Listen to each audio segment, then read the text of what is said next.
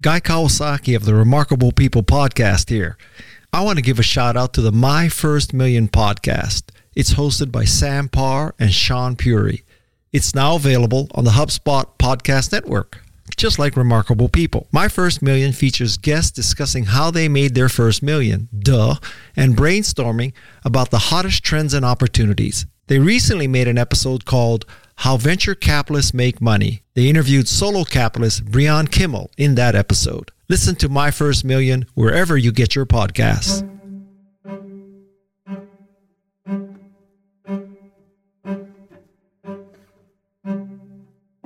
Hello, it's Guy Kawasaki. This is the Remarkable People podcast. It is January 2022 and I want to begin the year with an interview of the best person in the world to get us off to a remarkable start. And that person is none other than Julia Cameron. She is the author of The Artist's Way. This has inspired more creativity than any other document except maybe the shareholders report of Theranos. Julia is the godmother of creativity. She is the author of more than 40 books as well as the creator of musicals, plays, and movies.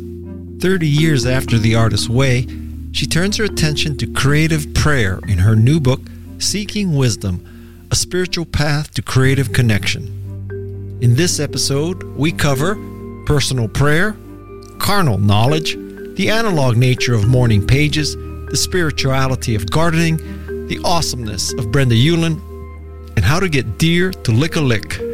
Yep, there's something for everyone in this episode. I'm Guy Kawasaki. This is Remarkable People. And now, here is the remarkable, truly remarkable Julia Cameron. So, first of all, is Nigel in the box? Nigel is my inner critic, and Nigel has plenty to say. I try to say, Nigel, thank you for sharing, and ignore the advice. Good for you. And how is Lily? Oh, Lily is excellent. She's a very enjoyable dog. she keeps me great company. Maybe she'll come in and we'll be able to see her. I hope so. I hope so. So, I learned a little fact about you, which I just loved, which is that you were born on March 4th, as in F O R T H and F O U R T H. Right. Is that perfect or what? It's a wonderful direction. March 4th, young woman. Yeah, that was divine. I have two more sort of off the beaten path questions. Well, we'll try. I love the concept of the four deer day. And I am sitting with a window that looks out into a little forest preserve and I put a salt block out there to attract deer, but no deer have come. And I know there are deer around here because I see them when I drive. So, do you have any deer tips? Like, how do I get the deer to come through my window? I don't know that I have any deer tips except to say that the expectation of deer probably calls deer. So I think you're putting out the salt lick and you're expecting that any moment you're going to see them is a clarion call, and I believe they'll come. Now, one more question that, as you can tell, I just enjoy interviewing you, so I'm asking you questions that probably no other podcaster would ever ask you. But I'm going to read to you from your book, okay? And I, I want you to answer perhaps an off color question. Is that all right? We'll see. Okay, so first let me read. Quote Once again, Eve plucks the apple and offers it to Adam for a delicious bite.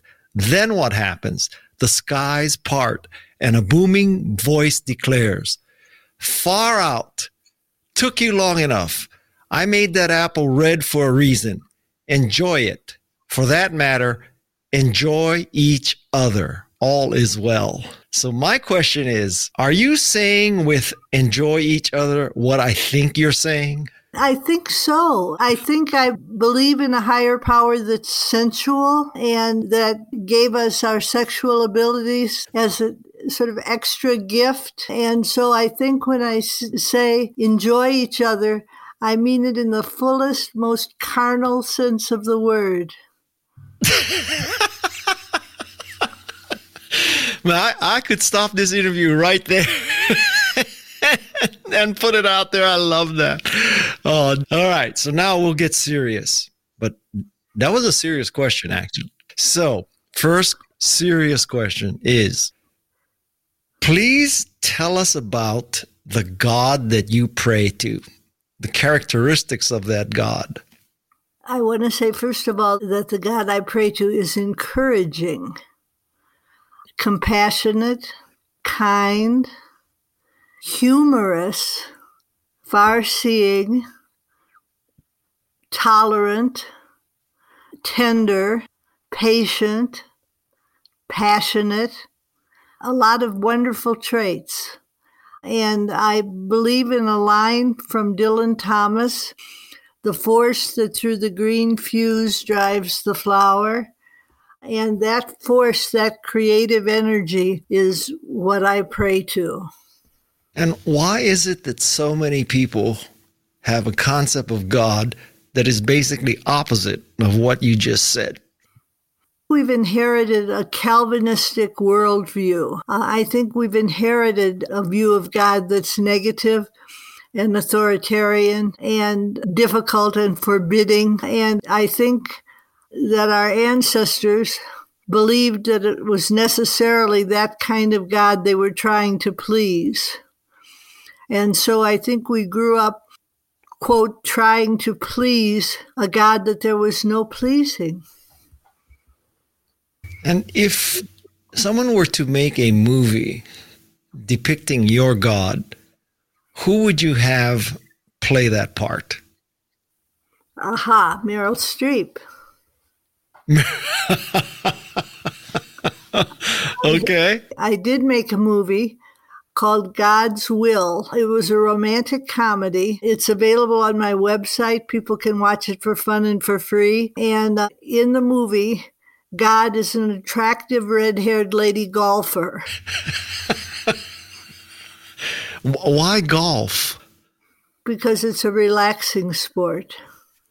Okay. How does one go about creating a personal definition of God?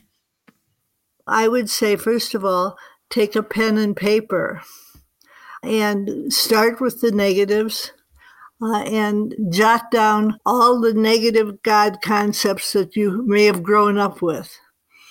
Then make another column and jot down all the positive attributes you would like a creative God to have.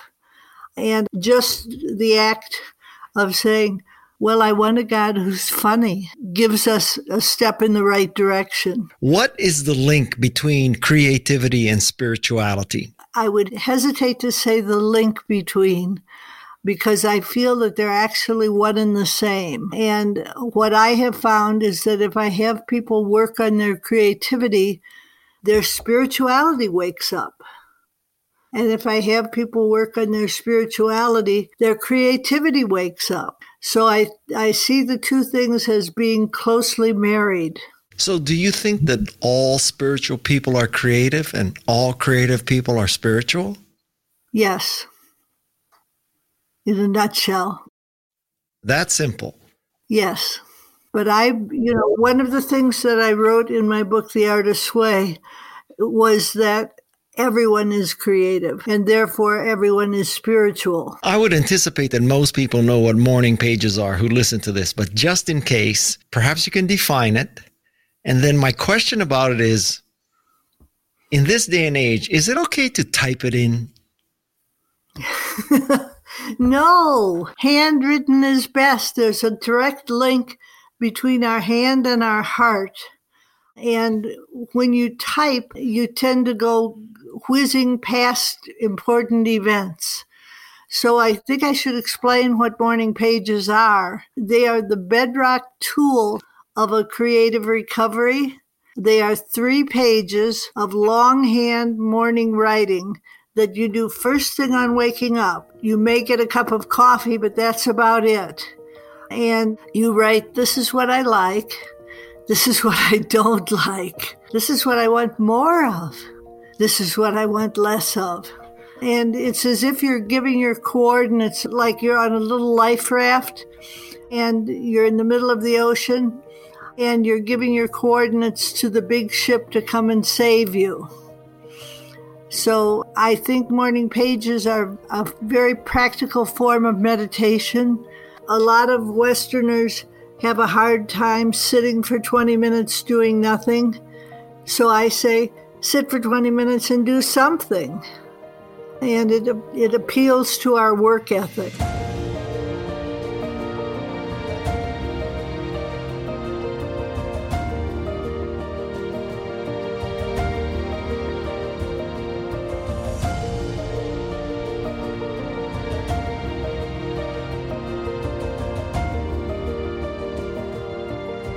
Since we're going down the tools here, that's one of the four. And it's been a year since we talked last. Has anything changed about artist dates? Any update on how to have a good artist date?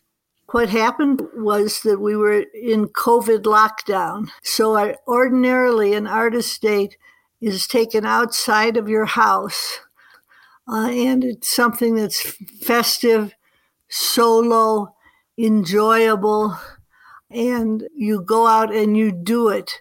Uh, and you expand your sense of self. But then all of a sudden we had COVID and we were told, now you must stay home. So then we had to turn our imagination on what we could do right in our own home. And it might be take a bubble bath, listen to some drum music, dance barefoot, make a pot of homemade soup, make a pie. So we turned our creativity close into home. And that was a difference in the artist date from a year ago. How about the walk? Walking, again, sometimes it was forbidden and then you couldn't do it. But other times you could do it or you could do it masked. I like to think I have legions of masked Artist Way followers trudging to get a sense of connection to the higher power. You think God would get vaccinated? Do I think God would get vaccinated? Yes. Yes, to set a good example. There you go. As only Julia Cameron could possibly say in one sentence, there you go. That's a drop the mic moment. Next question. Perhaps you could please give us a prayer for dummies short course on prayer. Why, what for, how you do it. I have a short prayer for dummies, which I'll happily recite. It was published in 1942 by a man named James Dillet Freeman, and it goes The light of God surrounds me, the love of God enfolds me. The power of God protects me. The presence of God watches over me. Wherever I am, God is. And I use that prayer myself, and I love it. Can you give us a short course on people who are listening to this who aren't praying? How and why?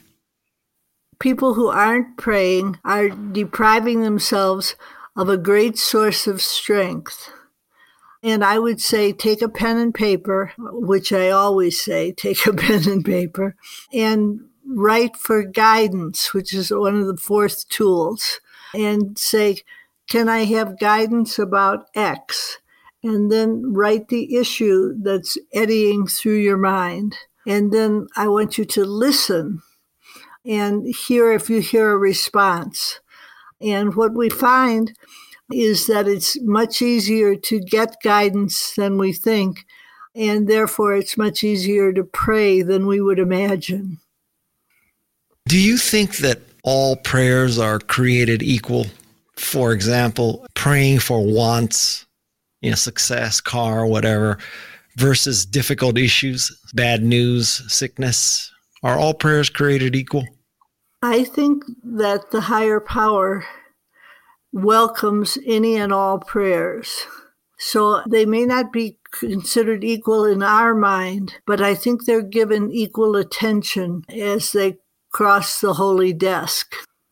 It's a busy desk. What is your reaction when a politician or any kind of leader says, Our thoughts and prayers are with you after a tragedy? Well, I'm delighted to have them opening the door to a higher power. And I'm delighted to think that our politicians do perhaps make a conscious contact with a higher power in a time of adversity. And not to get too um, political, it was nonetheless, after the last election, uh, a relief to hear the spiritual grounding of our leader. I have a negative reaction when I hear that because I think that many politicians say our thoughts and prayers as if that's the most and the best and what they should do, but they do not address the fundamental issue that created the adversity. I say thoughts and prayers next, done. Well, this is where I think we need discernment and we need to start judging our politicians by their actions and not simply by their words. So I think you and I are saying the same thing essentially.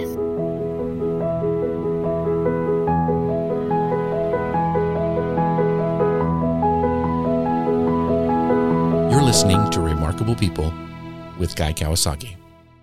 We come across a lot of questions on remarkable people that focus on the complexity of the human condition. For example, what connects us to the world around us? What makes us feel happy? What is important to us? What pisses us off? These questions are also part of our economy. The exchange of problems and solutions, questions and answers between businesses and consumers. And when businesses provide answers to the questions that drive customers, we see growth and opportunity.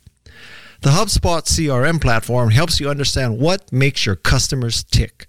With powerful new marketing, operations, service, and sales tools, HubSpot is on a mission to help your business grow better by making your customer experience better than ever. Remarkable, actually. From conversation intelligence tools to automated marketing campaigns to data quality tools, HubSpot tracks every minute detail so you can fully optimize your customer's experience. Learn more about how you can transform your customer experience with a HubSpot CRM platform at HubSpot.com.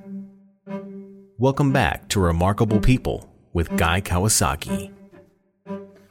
Do you think that prayer is more for the person praying or for the higher power we are praying to?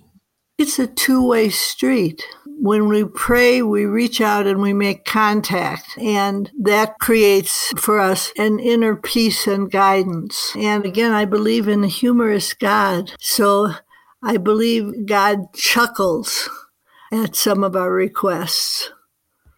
Do you ever think that God is up there thinking, I really made a mistake. I should not have let so much free will happen. I should have controlled the situation more because these humans are clueless. I don't think God thinks he made a mistake, but it takes patience on our part to try and take the long view and to say, despite apparent adversity, things are working out for the better. And despite everything, I'm an optimist. I think that prayer invites further optimism. And why do you remain an optimist? in global warming, political divisiveness, racism? How do you maintain optimism despite all of that? This is where I sound like a fanatic. Ready? I maintain optimism by writing morning pages. I find that the daily practice of pages tutors me in optimism. And I find uh, that when I use the fourth tool of guidance and say, Can I have guidance about X? I hear back something that's benign, gentle, forward looking, optimistic. And I find myself saying, Oh, maybe the world isn't such a rotten place after all. What do you think is the place of prayer in the Catholic sense, in the sense of there's this exact words that you use versus praying in your own words? Well, speaking for myself, I had 16 years of Catholic education. So when they said pray, they meant say the Our Father. And what I found was that I didn't have a God concept that meshed very clearly with this. I didn't know that I thought God was our Father or that a father was necessarily a benign figure. So, what happened for me was when I got sober, I was told that I had to pray. And I thought, oh, dear God, no. And they said, just pray in your own words. So suddenly I started being candid. And instead of being formal, I found myself saying, Dear God, I'm miserable today. And what I found was that when I was candid, I believed that the higher power was listening. It closed the gap between me and a deity, if you would. Do you believe that formal or formalistic prayer has any place or any role? I think it's fine if you're comfortable with it. And there are many powerful prayers there's a prayer that they use in AA, which goes, God, I offer myself to thee to build with me and do with me what you will. And that's a pretty profound prayer. I believe there's a place for formal prayer and a place for informal prayer, where you might just say a one word prayer, which would be, Help! when I do a podcast interview, usually I read the person's latest book, and many times it's an author. And I will tell you that just reading the foreword of this book provided me with enough material to do this interview. I didn't even have to read the whole rest of the book. That was such a powerful foreword. So I just want to tell you that because as a writer, I truly appreciate the power of your foreword there. Thank you. And I had something happen. I have a friend who's a British publisher, and I sent him the book, and he called me up and he said, Julia, I'm an atheist and a Jew, hardly your two target audiences, but the book spoke to me. I found it personally relevant. And I thought, oh, he's a great gardener. And I don't see how you can garden without coming away with a sense of the higher power. But maybe for him, it's a creative energy that he feels no need to call God. Wait, wait, wait. So, what? Why do you have to believe in a higher power to be a gardener? I think you don't have to believe in a higher power to be a gardener, but to be a gardener is to come in contact with the higher power. Are you a gardener? I can't claim to be a gardener. No, sorry. Uh huh. Maybe we could put out some plants that the deer would like to nibble. As a matter of fact, I go and pick figs from our fig tree and throw them out there right next to the salt lick. And something eats the figs, but there's nothing out there licking the lick. Maybe I should pray that I have some deer lick my lick. So that's personal prayer, right? That would be a prayer of petition. Dear God. so, Juliet, this is more a statement than anything else, but I read this book and I know you've written dozens of other books, but I really I see this book as just the culmination. This is where you brought everything together. Do you think that? Thank you. But I will tell you that since I wrote this book, I've written another book. So oh I felt clearly there was something else to say. And the book that I wrote after this prayer book was a book called Write for Life. And it's a gentle, direct, hopefully persuasive writing guide. So I felt like I had tools to share about writing. And so I did. So, are you going to replace Brenda Ueland in my life for inspiring writing books? I don't think anybody can replace Brenda Ueland. And I we should maybe tell our audience that she said a couple of things that were really powerful. She's a great walker. And she said, I will tell you what works for me. It's a long five or six mile walk, and one must go alone and every day. So I thought that was laying down quite a challenge for people. I believe that you don't have to go five or six miles. You maybe only have to go 20 minutes. And um, the other thing she said is when you are dealing with the higher power, you are perhaps being talked to in an incandescent way by God and his messengers. So maybe she was a gardener. I will tell you that if you want to write the Brenda Ueland book, change my life. Literally, that book changed my life. My wife gave that to me as I was writing my first book, and no other book has ever empowered me as much as that book. I didn't read the book before I wrote The Artist's Way. I read it after, and I found myself thinking, yes, yes. She talks about taking artist dates. I have different words. She talks about morning writing. She talks about going on festive expeditions. And these were tools that I had thought that I devised myself, but instead I found that she had beat me to the punch. Uh, and I was grateful for her book. It was reinforcement. And when is your book coming out? It'll be a year from now. So we'll do this again. Well, that would be fun. I get to hear if you had your deer show up. yes. If I can't get deer to show up in the next year, I don't deserve to interview you, Julia. I hope you enjoyed this interview of Julia Cameron. She is truly remarkable. I will keep you posted on whether I get the deer to lick the lick. I know you'll constantly be wondering about that issue. In the meantime, be creative, write those morning pages, dent the universe, all that good stuff.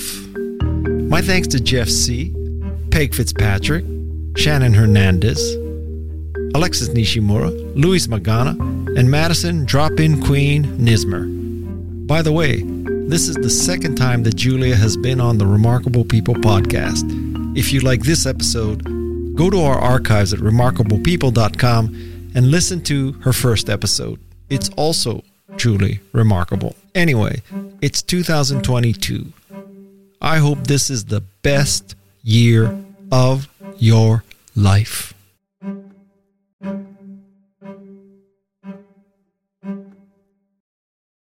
This is Remarkable People.